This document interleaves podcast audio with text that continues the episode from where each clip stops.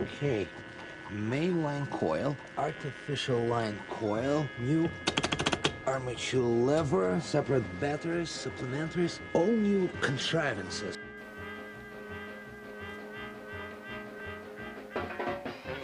It's the 11th Street Telegram, your premier anachronistic news and entertainment program, coming to you from the offices of the 11th Street Telegraph Agency. Blazanov then will speak in high voice. Keep speaking on in your low voice while Blazanov at the same time speaks highly. This From this point on, I shall speak in my low voice. Both uh, messages uh, at the same me, time I come from the understand you same office at different at once. voltages and recorded elsewhere by instruments with appropriate sensitivities.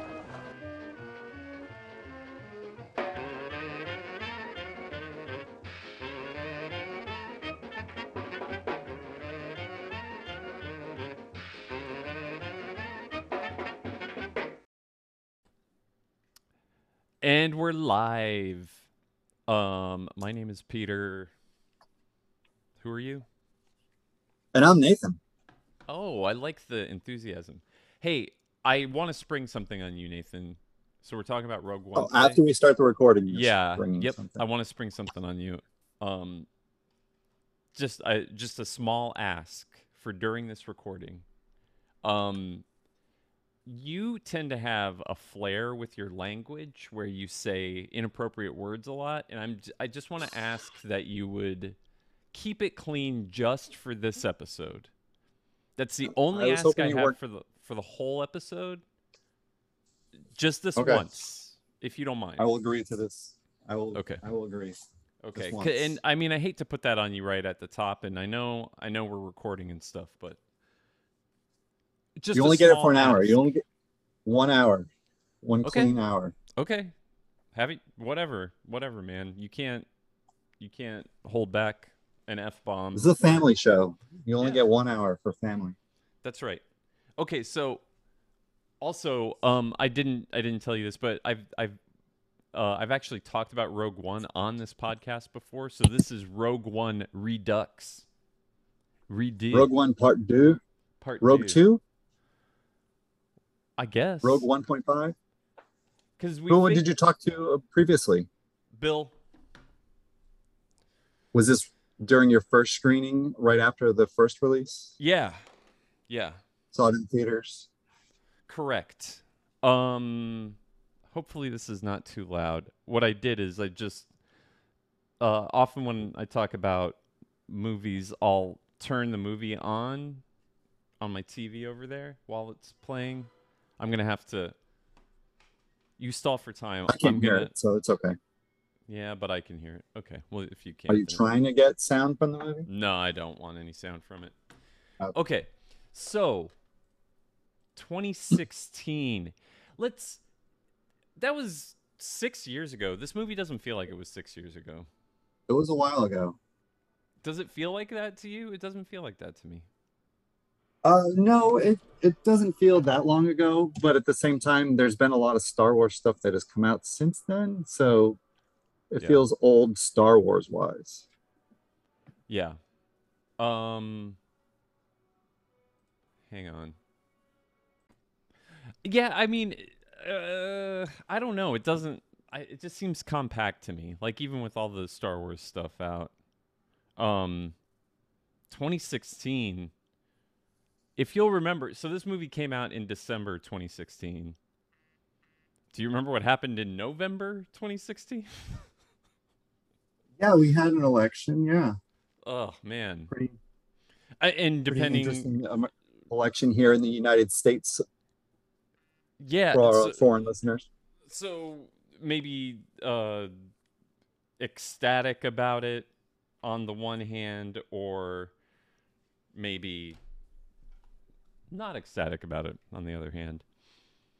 Yeah um it was uh, the the box office did i have it pulled up? I thought i had it pulled up.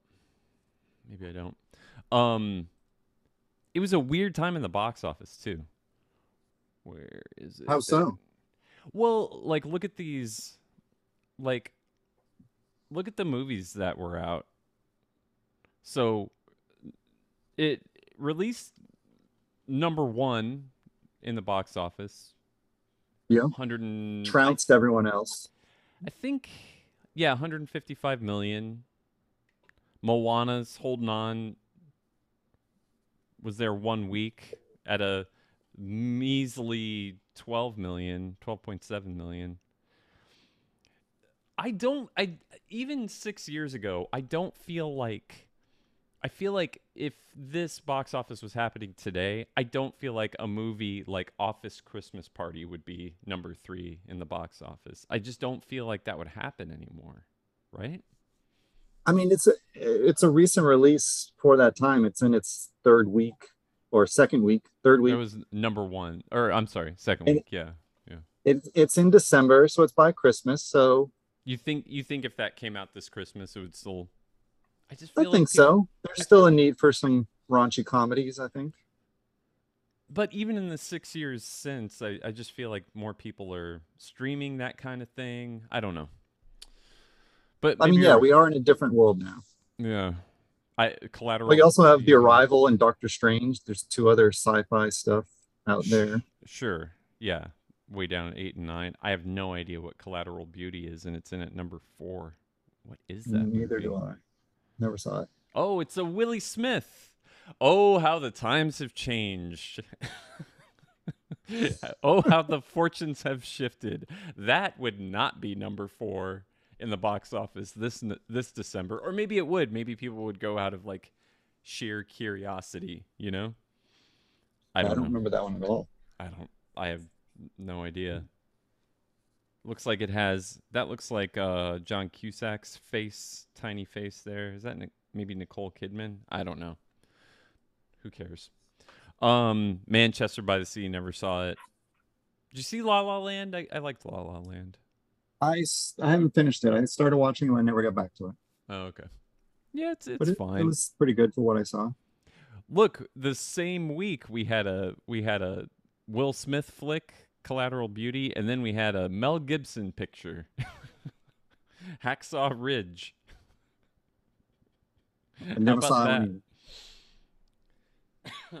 okay, anyway.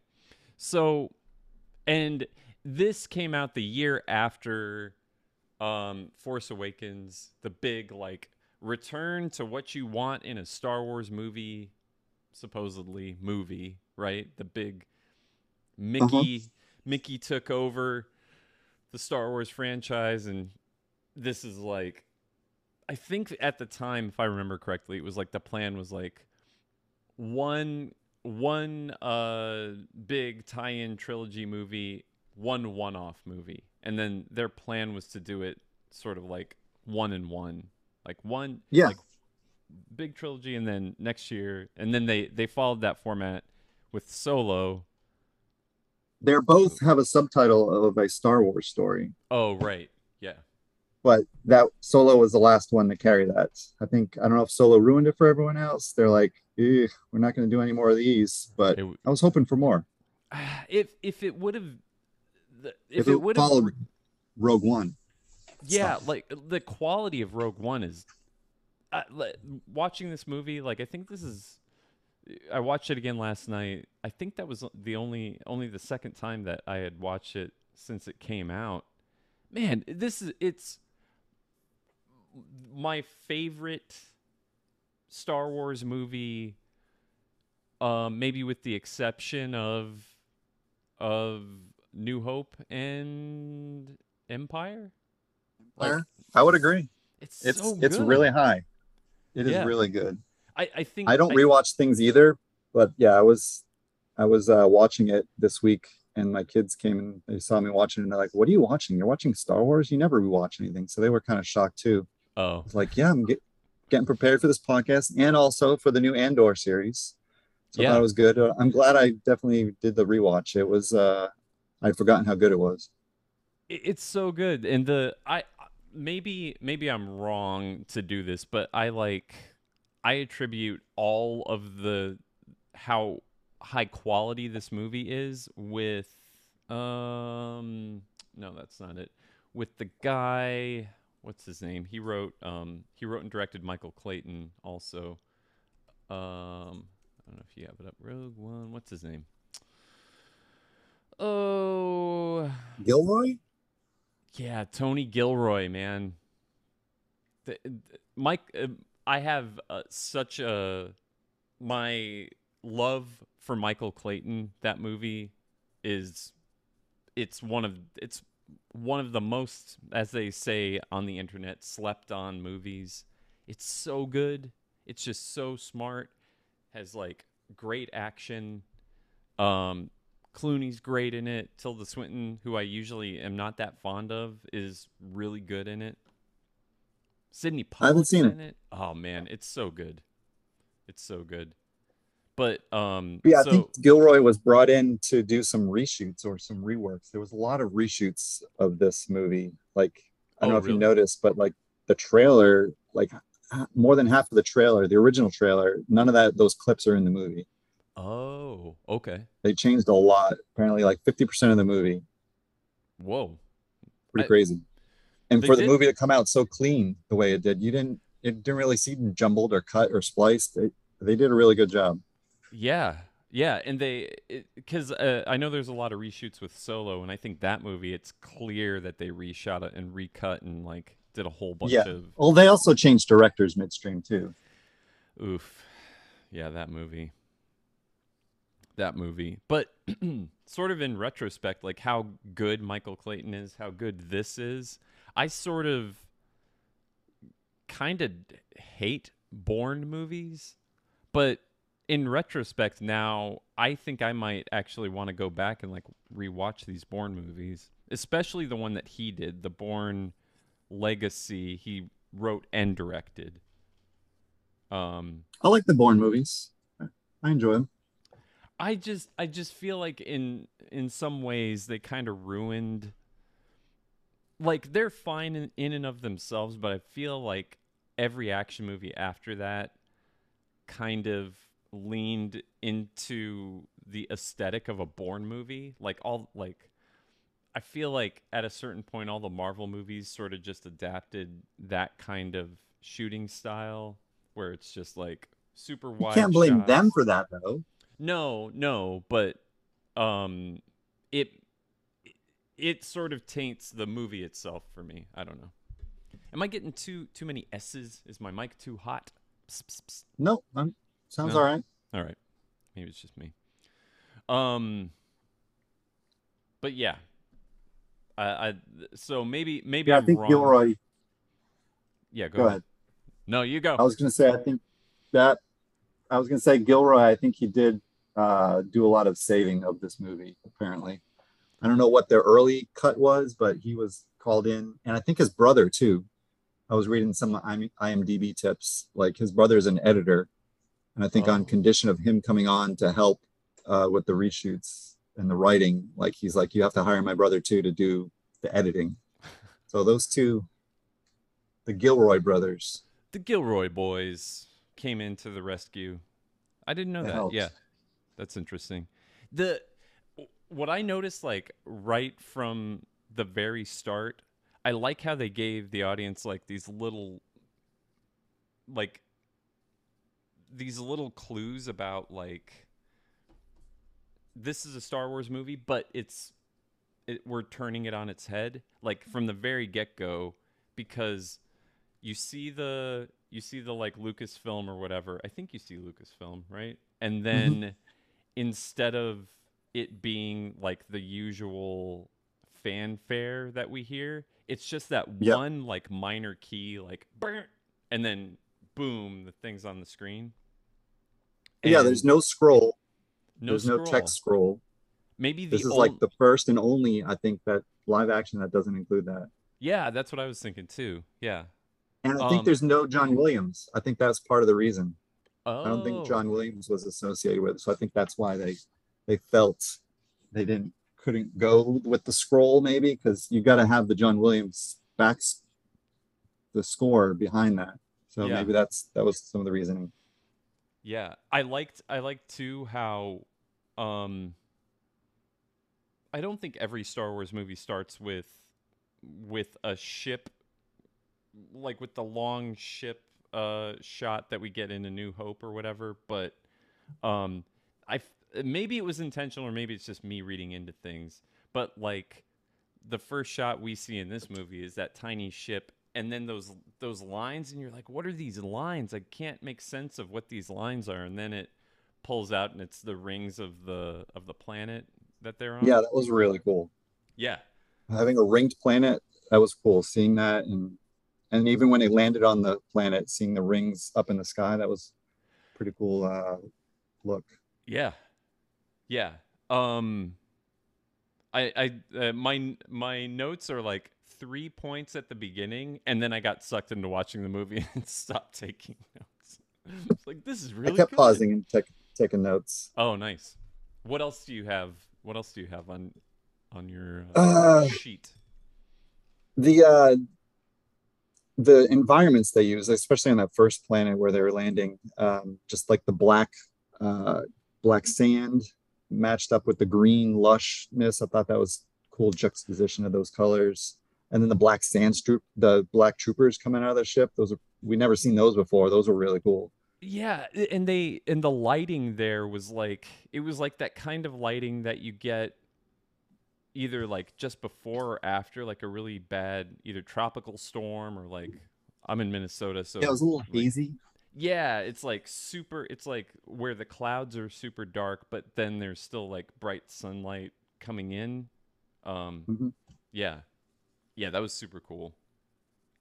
and you- capes The yeah, white capes and krennic with his white cape flowing and Oh, all right. so- juxtaposition so w- here here is here's the Ben Mendelsohn corner. What what why did we all collectively as a society decide that Ben Mendelsohn was like super cool? Like like he's fine and I think he does but and he's actually he's deceptively good in the things that he does. Like I think he's really good in this, but he's not he there's so many things about him that I'm just like how why why is he famous? like, Yeah, I would in- agree. He like he was hot for a few years there, um, getting some pretty big roles. Like he was in uh, Captain Marvel. He was like the the scroll guy. Yeah. Um, Here, let's see. Let's look at his let's look at his filmography here. And and the thing I also appreciate about him being famous is I feel like I feel like he and I are part of the almost has a lisp club. like like he's all right, he's just on the edge of having a lisp, I think. Uh, Do you know what I Ready mean? Player One. He had a big role. Would you agree with that or am I making that up? Uh, he has a unique voice. Um, But there's something about I don't know if I'd put it at a lisp but yeah, he's got a unique um, S pronunciation. look at his look at his uh filmography here like we hit dude dude was making was like like he was in three movies in 2009 two like 2009 2010 it it really starts to kick off animal kingdom i don't know if you saw that it's a um pretty good crime TV series? movie what's that Is it a TV series? no, No? that was a that's a movie. Needle never saw. Trespass. Is that the Don? No, that's not what I was thinking of. We're Nicolas Cage see a lot more of him. what's Yeah, that? Yeah. I was gonna say we're gonna see more of him in his Marvel stuff uh, in Secret Invasion TV series. Oh, right. So But we're- yeah, we're not done at- with him. Look at 2016. He did. He was in Slow West. The year before Una, whatever that was, never saw that. But Rogue One, and then he does Darkest Hour the next year, and I Am Heath Ledger the next year. Yeah, and there's your Ready Player One, and yeah, t- 2019. He's in Spider Man. The the thing I I saw him in was what is it called? Was in, uh, Bloodline. Robin Hood, also Bloodline. I don't know about that one. I don't remember that one. That's a Um, TV show. Yeah, net, Netflix uh, TV drama crime uh, series, kind of like sweaty southern. Like uh, I think it takes place in um, the Keys, if I'm not mistaken. It's like lots of beach crime, sweaty guys on a beach crime stuff. He plays that good role of just like seething like rage just under the just under the skin that just gets gets uh pokes its head out a few times like he'll blow up at somebody plays a good bad guy i guess Yeah, yeah. frustrated with his underlings Yeah, like yeah, yeah. I- I- he plays Krennic really well, I think. Just evil, like somebody somebody I don't know. Somebody took this guy's lunch a whole lot as a kid or something and just is just like unhappy with everybody. Yeah. He's good. He's good. I think that that was one of the things that I noticed was just they I think the actors in this really elevate the movie beyond what it could have been. Like, I think that's one of the the, problems that I have with the Star Wars TV shows is it's all the fo- performances, even though the actors are decent actors, I just feel like their performances are really flat, and it just kind of just doesn't. There's no there's no like escalation or de-escalation it, it, it all just kind of feels bland to me but this movie does not feel bland to me and i feel like this movie in some ways like kind of set the tone for these other star wars shows like we got the quirky android um you know the one that's like breaking the android stereotype we got like similar uh, action scenes that we saw in like Boba Fett and stuff, where it's in a in a city and it's super crowded. But I feel like the action in this makes way more sense than some of the stuff I saw in uh, Boba Fett.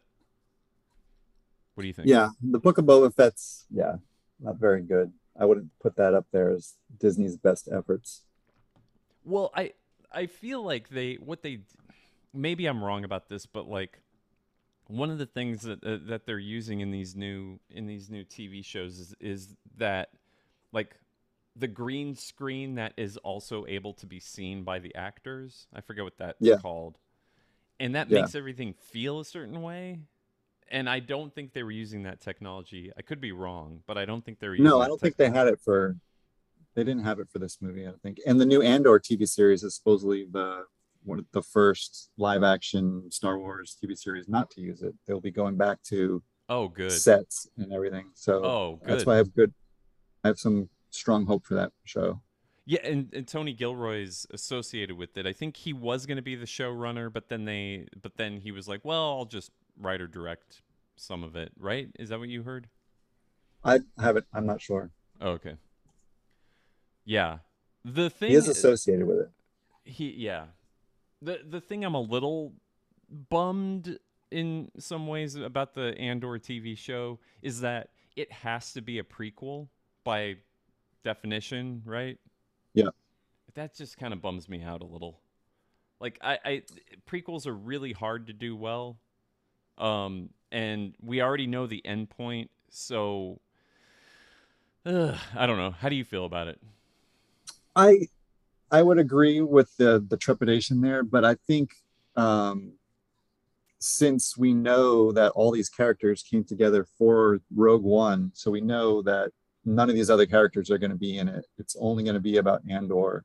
Like it, we're not going to have cameos by any of these characters because they're past and cross until Rogue One. So I think that gives me good hope because they won't ha- be, feel like they need to drop some bread breadcrumbs and some little gotchas there and Easter eggs, at least to Rogue One. I mean, there might be some other Star Wars references thrown in there, but well Um, but they they do shoehorn themselves in by making a prequel. But yeah, I, I have some, it's not a normal prequel, I don't think.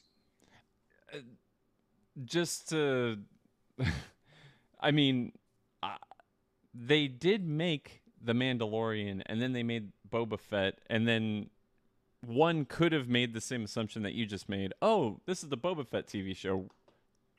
We're not going to have to see the Mandalorian in this. And they were just like, uh, actually, never mind. The everybody loves the Mandalorian too much, so we're just going to put it in. Like, do, you don't think Well, they're going to? yeah, but that was this that was came after the Mandalorian. It wasn't a prequel. uh, yeah, I guess. I guess I don't know. I So all the I, characters knew each other. But there was whole there was like wasn't there whole episodes of Boba Fett where he, he wasn't, wasn't even in the show Yeah. yeah. In his own show. Yes. So just saying there's precedent. We might Yeah, it might be but- like I wouldn't be upset with the with the cheer what's the guy's name? Chirrut? Is that the the blind Yes. swordsman guy? I mean, Oh, he's man. great, but I don't want to see him showing up. That would kind of ruin it, I think. But yeah, he's he's great. But if he was in his own episode and wasn't interacting with Andor, that's what I'm saying. Ah, that could they- I could I could get behind that. they could do the same thing, right? They show They could, the paths before as long as they don't cross paths. Yeah, yeah. Um, that. But he wasn't really. uh I feel like. Well, I don't know too much about Andor, but I feel like it's a rebel story mostly, like showing how the rebels Mm. are coming together. And Chirrut's not a rebel, so I don't know if you would Sure. uh, yeah. be involved in that. But I see where you're going. He. Those two. Like my favorite part of this movie, I think. Honestly, it's just their Yeah, interaction Ba- is Baze so and. Chirrut. Yeah, Yeah, the relationship. And how he always has to protect them and stuff. And I don't yeah, need just- luck. I've got you.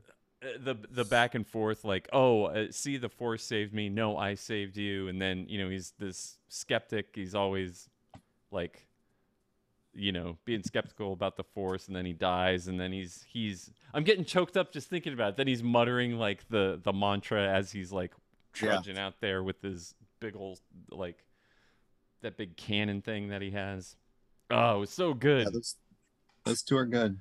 and the restraint that they showed in this movie what i like is that it, it the the big end for each of these characters wasn't like it wasn't like a dragon ball z ending for for each of them right? Like they didn't like implode Didn't and drag kill uh, like millions of people. It was just like the most dramatic thing that happens are like realistic dramatic things. Like he gets to the lever.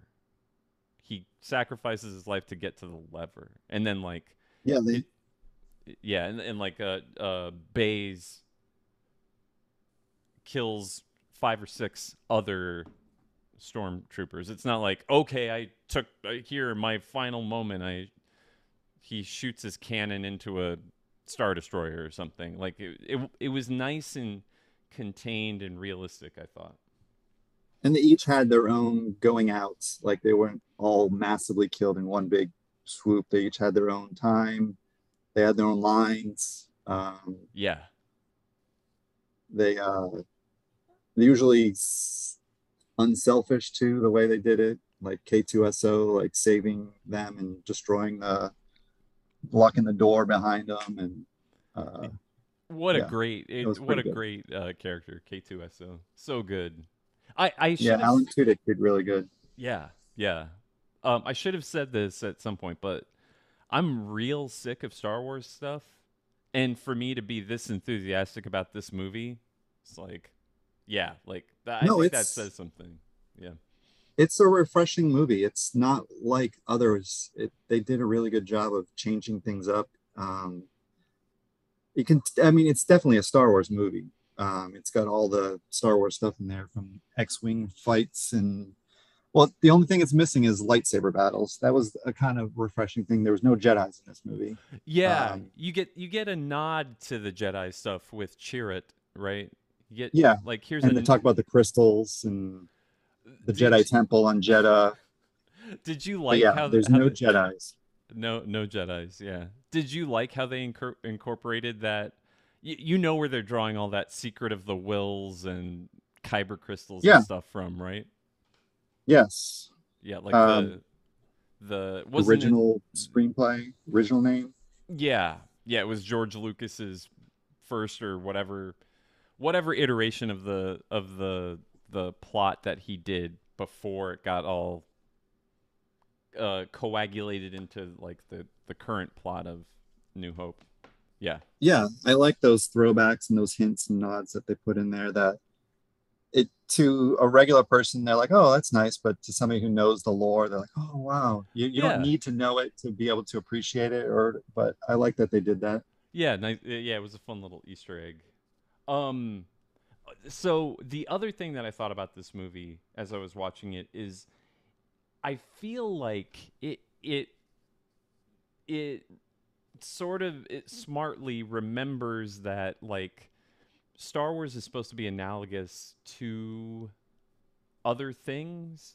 Like this it feels like a World War II movie and I think they know that they're doing that, right? Like, and they're leaning into like the spy level stuff in World War II, and they're it, and even the like the action scenes where there's like things exploding in this tiny little um, city.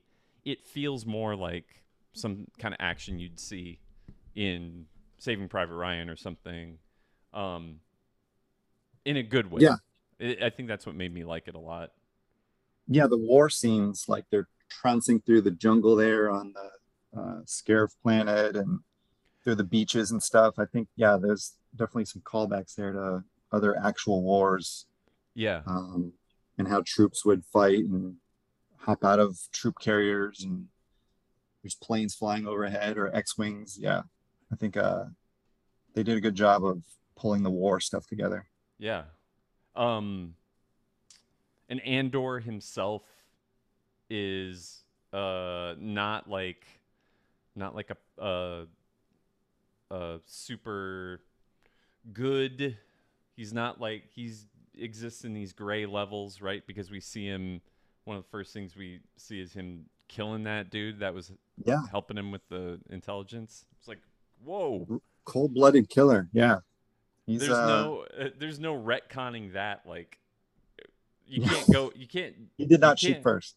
yeah like what would they do if they how would they do that they'd have to like cg a whole new character into the scene and have him like stab him in the gut and then like run away or something so Well, he has that line later in the movie where he talks about when they're getting ready for their final battle to go off the Scarif. Like he's done things that he's not proud of. He's he's saboteur, assassin. So the the Rebel Alliance is a a messy, dirty thing, and he's they've had to do some bad things to for the greater good. yeah yeah D- do we want to a, go ahead go ahead.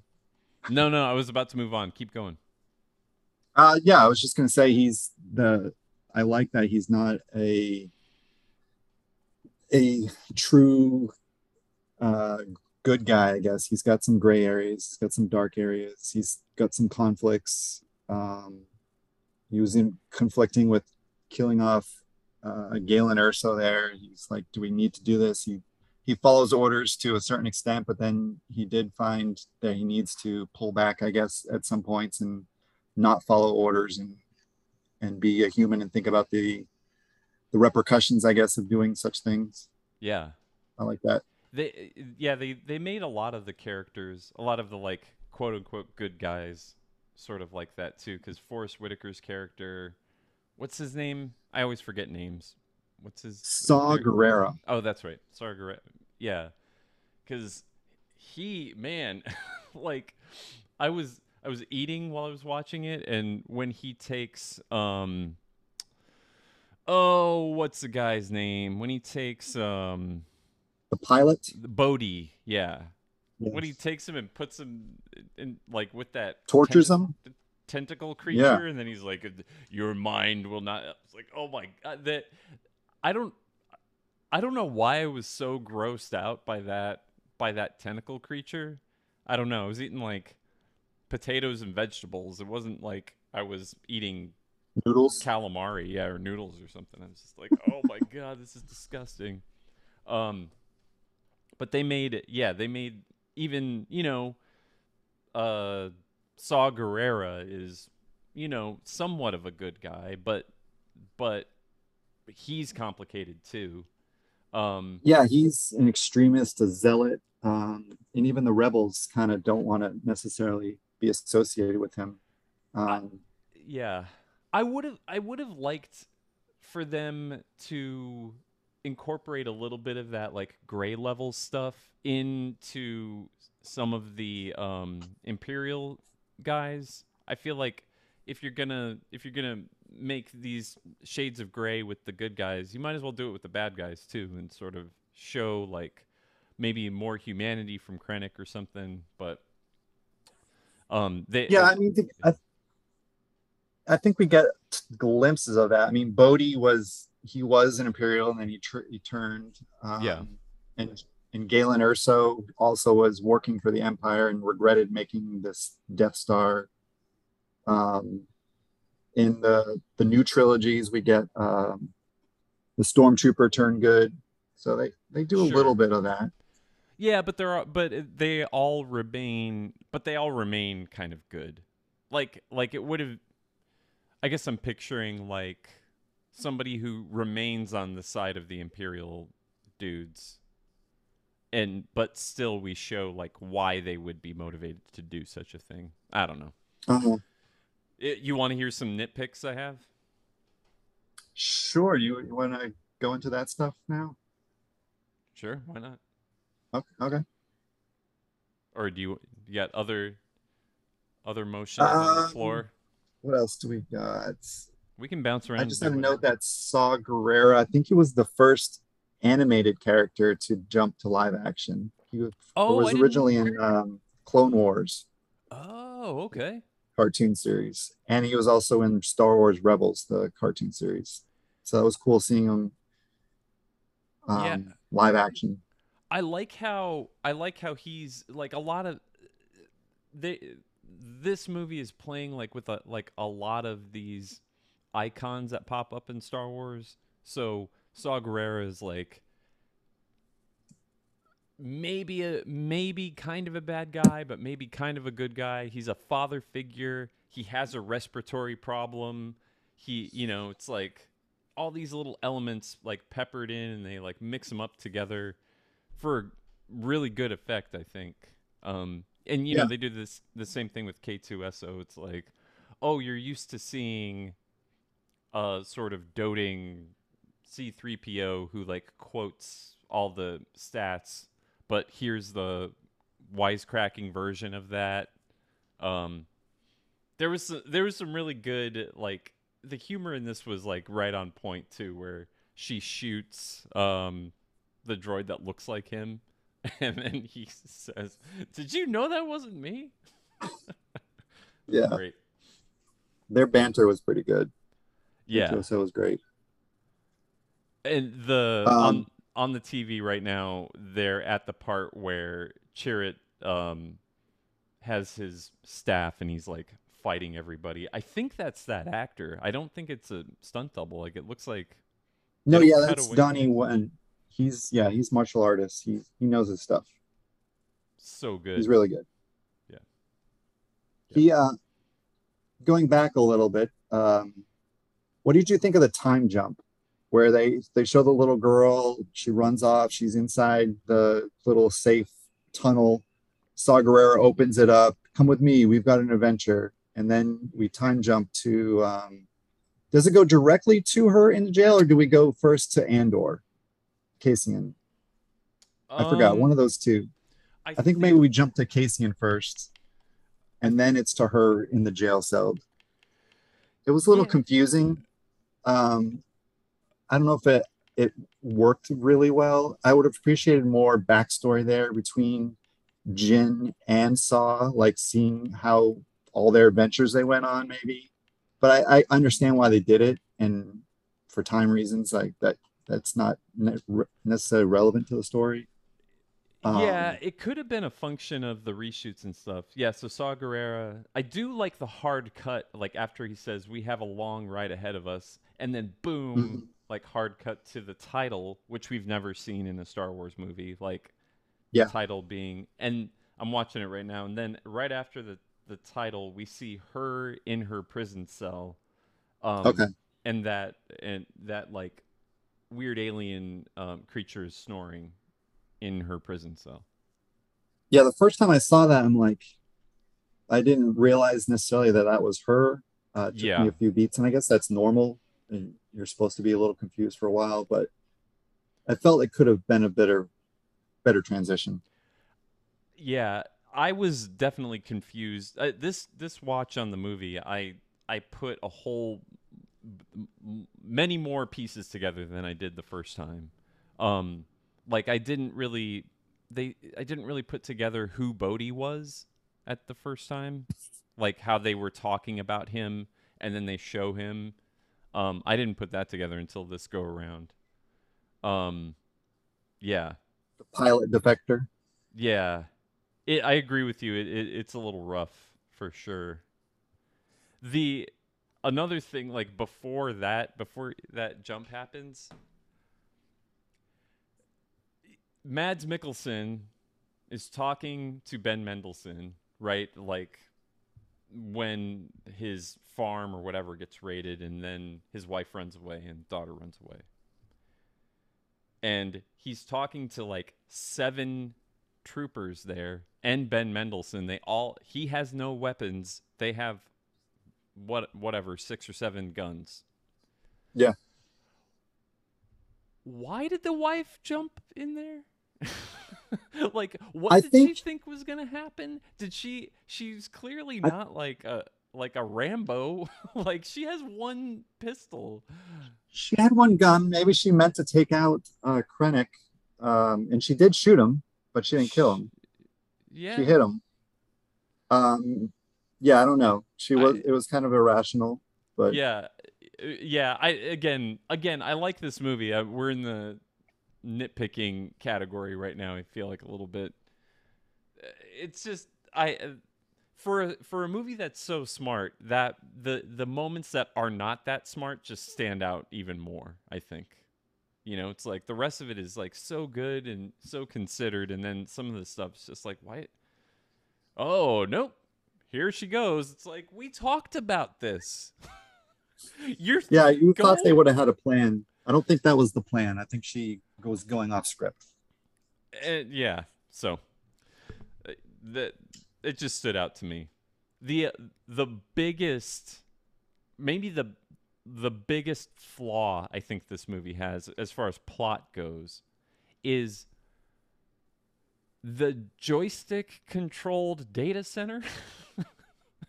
like like we're in the writers room and we're like how do we make it how do we make it so like the data them retrieving data has like some kind of physical aspects? Like they can access other data without with that like there's no precedent to have this physical thing climbing around. It just seemed a little like all right fine. Uh, you know it, it, it's it's I didn't have a problem hard with that. no No, I liked the. I don't know. It made a good set piece. They're having to climb it, and it does but it's and they have to communicate through like over the radio. Like, no, you have to go up and over to. That kind of worked. I like I like the act of doing it. It's just the concept doesn't hold up within the frame of the story very well. I think. And I think they were trying to stick with 1970s technology, maybe too. I don't know. Mm, Everything was not necessarily. I mean, like they still No, have all the true. information on this one big, huge disc. that's Um, that that's true. That's true. Like if we made this movie in the 70s, we would be in the realm of like supercomputers that take up like entire floors Yeah, huge zip drives, floppy drives. Yeah, no, okay. I don't know. All right, that's true. And they needed something physical to plug into the satellite up at the top. So, like, if they were just reading the information, they needed to be able to transport it too. Yeah. No. Yeah. know. Okay. I liked fair, it. It Fair enough. Fair enough. You, you maybe you've turned me around on that. Um. What else? I don't know. What what did you? Anything not sit well with you? The biggest thing has got to be the animated Tarkin. Oh my it god! works or yes. it doesn't work, Oh and it leans God. towards Uncanny Valley. It, I don't know. It I mm. appreciate the boldness of them going for it like that and including him in the movie because he's very integral with the Death Star. But I don't know. Every time he was on the screen, it just like pulled me out of the movie. I totally agree. And like they got a whole they got an actress to play Mon Mothma and which Yeah. Which didn't didn't take me out of the experience whatsoever. I was just like, "Oh, Yeah. that's a really good likeness of Mon Mothma. Great. Now we can move on." But Yeah, I don't know if they were like testing out the technology. Let's see if we can if we can do this and it's close enough. Let's go with it. Or they, if they, they, always insisted got, on including him. They always got to make people's eyes move too much, and like like have like overly subtle uh, mouth movements. Like even when they show Leia at the very end, yes, hope or something, and then sh- her mouth does like eight different movements. we get Yeah, it. having him- yeah, go ahead. Having him in the movie, like three or four scenes, I think kind of maybe ruins it when she's on screen. Yeah. Um, because you're like, we've seen the technology, we know it's coming. We're like, uh oh, what is Leia's face gonna look like? And then we see it, and it's not 100%. I mean, it's really close. And it works in a video game. If I'm playing a modern video game, it's great. But when you're with live action actors, it it doesn't mesh very well. I I agree. Yeah, it it looks like there's like Diablo cutscenes that it reminds me of. Just like That's my biggest fault with the movie is the inclusion of the CGI characters. it's gonna make the movie it's gonna make the movie not age well for sure like that part And I wonder if in 10, 20 years, the a re-release, if they will clean those parts up and make them with more technology. That would be fix those. that would The be special cool. editions. yeah yeah if if they only touch that part like i don't need Yeah, yeah. like oh they've included a new character and I'm sure they'll they can't resist and they'll edit other stuff though. Yeah, that's true. Yeah. Um I, we haven't talked at all about what is the character's name? The main character. Cassian? Jin. Jin. Jin Erso. I would say she's more the main character than um Cassian is. I guess we haven't talked about Cassian too much either. Uh yeah, they're they're both pretty equal. Um I I don't know if I am sold on her uh, um her joining the rebels, I guess, her her reasons, her speeches. I mean, I liked by the end of the movie, I appreciated her more, but at the beginning I was um not necessarily buying into her her story of of joining the rebels and seeing her dad and her mission, I guess. But I I like Felicity Jones who plays her. I I feel like maybe they could have given her more stuff to do somehow or something. She I expected a more breakout since then. She hasn't done very much. no, she was in 2016 she was in uh five movie or four movies. Collide, Monster Calls, Inferno, this um she was in Amazing Spider-Man 2. I don't remember That's a minor character, I think. Oh, okay. Um Theory that then- everything was a big character. I never saw that. She played Stephen Hawking's wife. Oh, okay. Yeah. Um, on the basis of sex, she played in 2018. I Oh, haven't seen that one. I didn't know that that was a RBG Ruth Bader Ginsburg movie. Okay. Mhm. I heard decent things about aeronauts. Um, but yeah, some of this other stuff.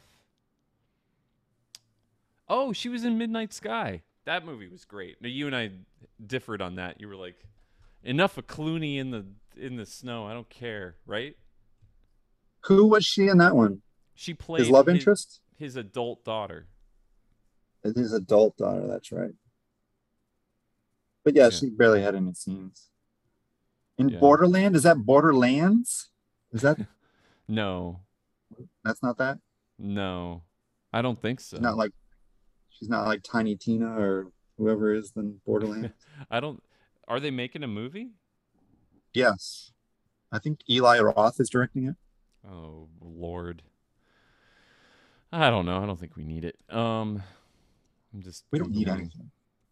We're gonna get it though. It's true. Uh, what is it? A retired Irish paramilitary wit- witnesses the fatal shooting of his pregnant wife. Oof. There you go. Mark Strong, I like him. Could be good. John Boyega, another Star Wars guy in there. Yeah. Yeah. Um, she was Yeah, good. she hasn't yeah, done much. I expected more of her. I expected her this movie to blow up her career in a good way, but it, I don't think it happened. Yeah. The same with don't- Cassian Andor. Um, I expected more from Diego Luna. Um, He's already done so much, though.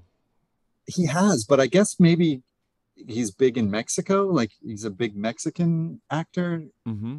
Like I was watching some special, and uh, Kathleen Kennedy was talking about him and how great he was. Like he's been in 50 movies. He's produced movies. He's directed movies. Like yeah, he's he's big time, but Oh, maybe right. not for Americans. Uh, well, maybe because the right after this, he just made some strange choices. Right after this, he was in the remake of Flatliners, Mm. oh, a standalone sequel and remake of the 1990 film. Elliot Page, Diego Luna, okay, not not bad. If Beale Street Could Talk was good, um, I never saw Berlin. I Love You. I never saw A Rainy Day in New York. I never saw Wander Darkly. Oh, he was He in Troll Hunters. Much. He's in Super Pets. Maybe he was in something. Well, he was doing Narcos. Narcos is big in certain circles. I haven't watched That's it. That's true. He was doing 20 Narcos for. And he's going to be in Andor for 20 episodes, so that'll keep him busy. yeah. Home movie, The Princess Bride. Fan made recreation of the. That sounds pretty good. Yeah. Um, he's good. He's. Well, yeah, we get a Hispanic leading man in a Star Wars movie. That's pretty cool. That's unique. It is. I, but I feel like along with Ben Mendelsohn, I mean, I'm I am not somebody to judge another person's attractiveness. I'm not saying I am the standard or anything, but he's just a unique looking person to be a leading man, I think. Like he's not Yeah, he's he's not Chris Yeah. Pratt or whatever. yeah, he's not um that hero type or muscly or yeah, he's kind of scraggly and I dig it. maybe yeah. Adrien Brody-ish. Yeah, yeah, a little Adrien Brody vibe going. Yeah. Yeah, I I I remain cautious. I don't want to say I'm optimistic about and the series Andor. I'm just purely cautious. Maybe I am cautiously optimistic. I would be great if it was better. I'm just down on the other on the other TV shows. So, But yeah, he's good. I liked his accent and he was good. He did a good job.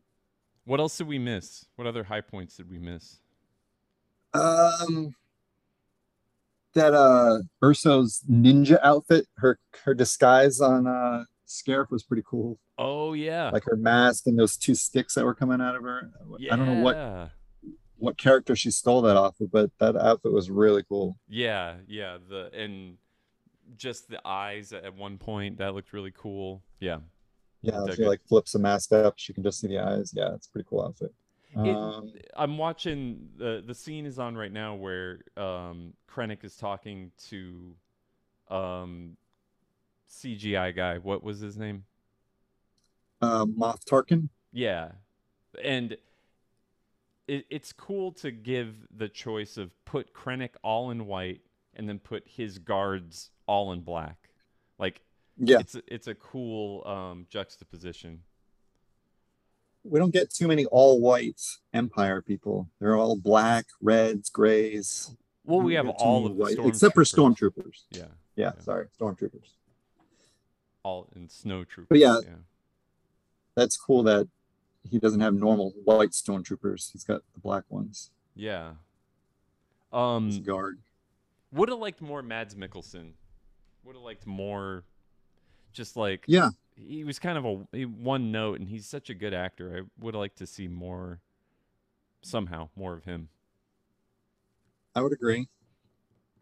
They did Yeah. have some of those flashbacks, like I guess maybe I think one of them Mm. was on Coruscant where he was talking to Krennic about developing the stuff that Jin Erso had the memories of her dreams and stuff like that. So yeah, that's some flashbacks. But yeah, more would have been good. It was uh, the concept of the movie was pretty was pretty smart. I think too, just like it's this little pocket that was actually interesting about Star Wars to talk about. Like, how did this port get built in? Why, you know, this one Yeah, spot? It's crazy they make a whole movie out of the one little plot detail from another and filled it all in. Terrifying uh Vader scene. I like when I saw that in the theater, that was that was like that was really yeah. that that's some of the best uh scary Vader stuff. Yeah, Just coming down really that good. hallway and choking people out, throwing them around, The stabbing them through the the- door. the thing that made my like stomach clench was the guy just thrown up against the ceiling and he's like clearly can't do anything. He's just stiff uh, like just kills him that way. Ugh, and Yeah. and how it kind of follows the the data cell or whatever the plans from like guy to guy like one gets killed but he manages to throw it to the other guy and yeah The, the worst relays race ever. And when I saw it the yeah, exactly. And when I saw it the first time, I didn't obviously I didn't know that they were going to immediately go into Leia's ship. Yeah, That was that, That was, was a really good cool. reveal. It was a good reveal. I and it's I like didn't hours before. yeah. If if not immediately before, right? Yeah, like he uh, probably takes off after them. I don't know how many days it takes or hours to, to catch up to him. Yeah, I just for kicks I started New Hope right after this. I didn't watch the whole thing, but I I just wanted to see like That scene, th- like same hallways, boom boom yeah it really good really really good same costumes. Yeah, they did really good. yeah well What else? Do I oh go yep i was about to do the Um, well we've Some other notes that I caught off of IMDb. Uh, Jin's father, Galen, is modeled after J. Robert Oppenheimer, the father of the atomic bomb. Oh, Both yep. men share the same guilt factor of becoming an agent of death for building a ma- weapon of mass destruction. that again with the world. I don't know how true II. that is, but I liked it. no it, it, it tracks right because that, Yeah. that same thing yeah that tracks and and again Um, it, it's the best part of this movie is like the world war ii stuff i think like yeah. Yes. Oh, what else? Oh God, yeah, Um, and watching watching the explosion happen and they're like running away from it, like just that like slow build as they're Oh, on escaping the planet. Yeah. Oh Yeah. man, that that's a obviously a, a Hiroshima type reference or analogy, I guess. But Yeah. the the graphics of that part looked great too. It's like, uh, and the I was- top-down view too was pretty cool, where they're Oh, seeing yeah. explosion rise to them from the Death Star. yeah, ugh, brutal. another thing I didn't pick up the first time I watched it, but definitely saw it this time, uh, or or heard it. The Death Star travels in hyperspace. Yeah. Yeah. I'm like, how? How does this huge thing get around? I I didn't notice that the first time, and it still doesn't make sense to me. But yeah, they mentioned it. I We mean, don't see it happening, but it's in dialogue that it, it came out of hyperspace. Like, Yeah. what? I mean, it's space. Things don't have to be aerodynamic.